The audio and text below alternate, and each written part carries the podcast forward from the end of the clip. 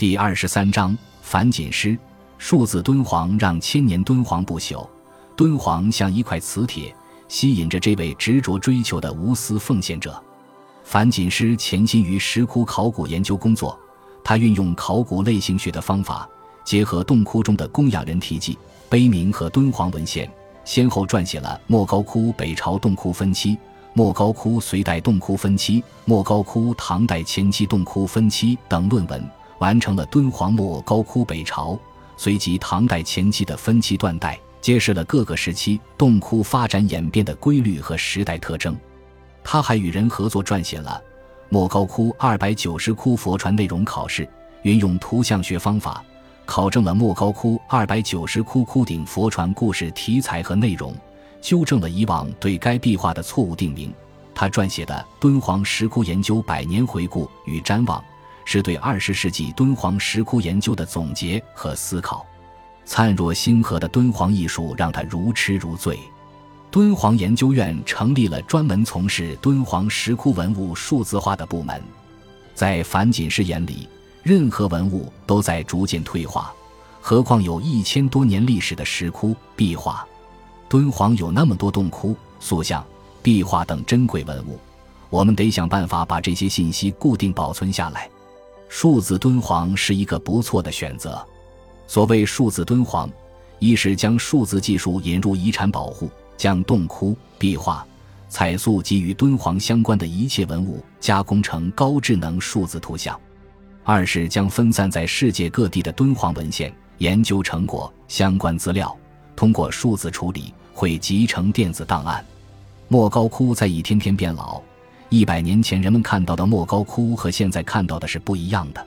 这个工作也可以说是与大自然赛跑。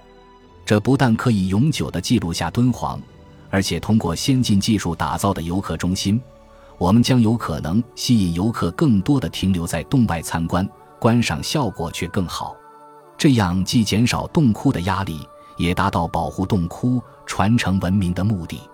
随着工作人员指尖的滑动。敦煌美轮美奂的石窟在显示屏上轻快地展开，高大的释迦牟尼坐像，沉静的面容和安详的姿态栩栩如生，敦煌圣期艺术创作的勃勃生机扑面而来。鼠标缓缓移动，沿顺时针方向走到佛像的侧面，然后从向后窄窄的空间穿过，佛像背部以及被其遮挡的洞窟壁画，都在明亮的光线中一览无余。视线移动到洞窟顶部，十多米高的洞顶多组壁画一幅幅呈现出来，绚烂多姿。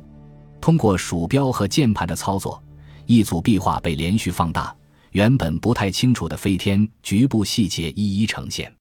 数字敦煌项目位于莫高窟游客中心，距莫高窟约十五公里，包括游客接待大厅、数字陈列厅、数字影院、球幕影院等。动画片般的生动画面使人身临其境，在樊锦诗眼里，数字敦煌和真实的莫高窟各有味道。数字敦煌不是让游客看扫描的照片，而是看与真实洞窟等大的球幕，甚至可以把洞窟穹顶上看不清的画面点击放大观看，这在真实的洞窟中是不可能的。当然，有了数字敦煌，并不等于莫高窟真实洞窟全部关门。游客还可以在虚实两个敦煌间进行选择，只是在洞窟停留的时间和集合的人数将会有所限制。樊锦诗憧憬数字敦煌，让千年敦煌成为不朽遗产。感谢您的收听，喜欢别忘了订阅加关注，主页有更多精彩内容。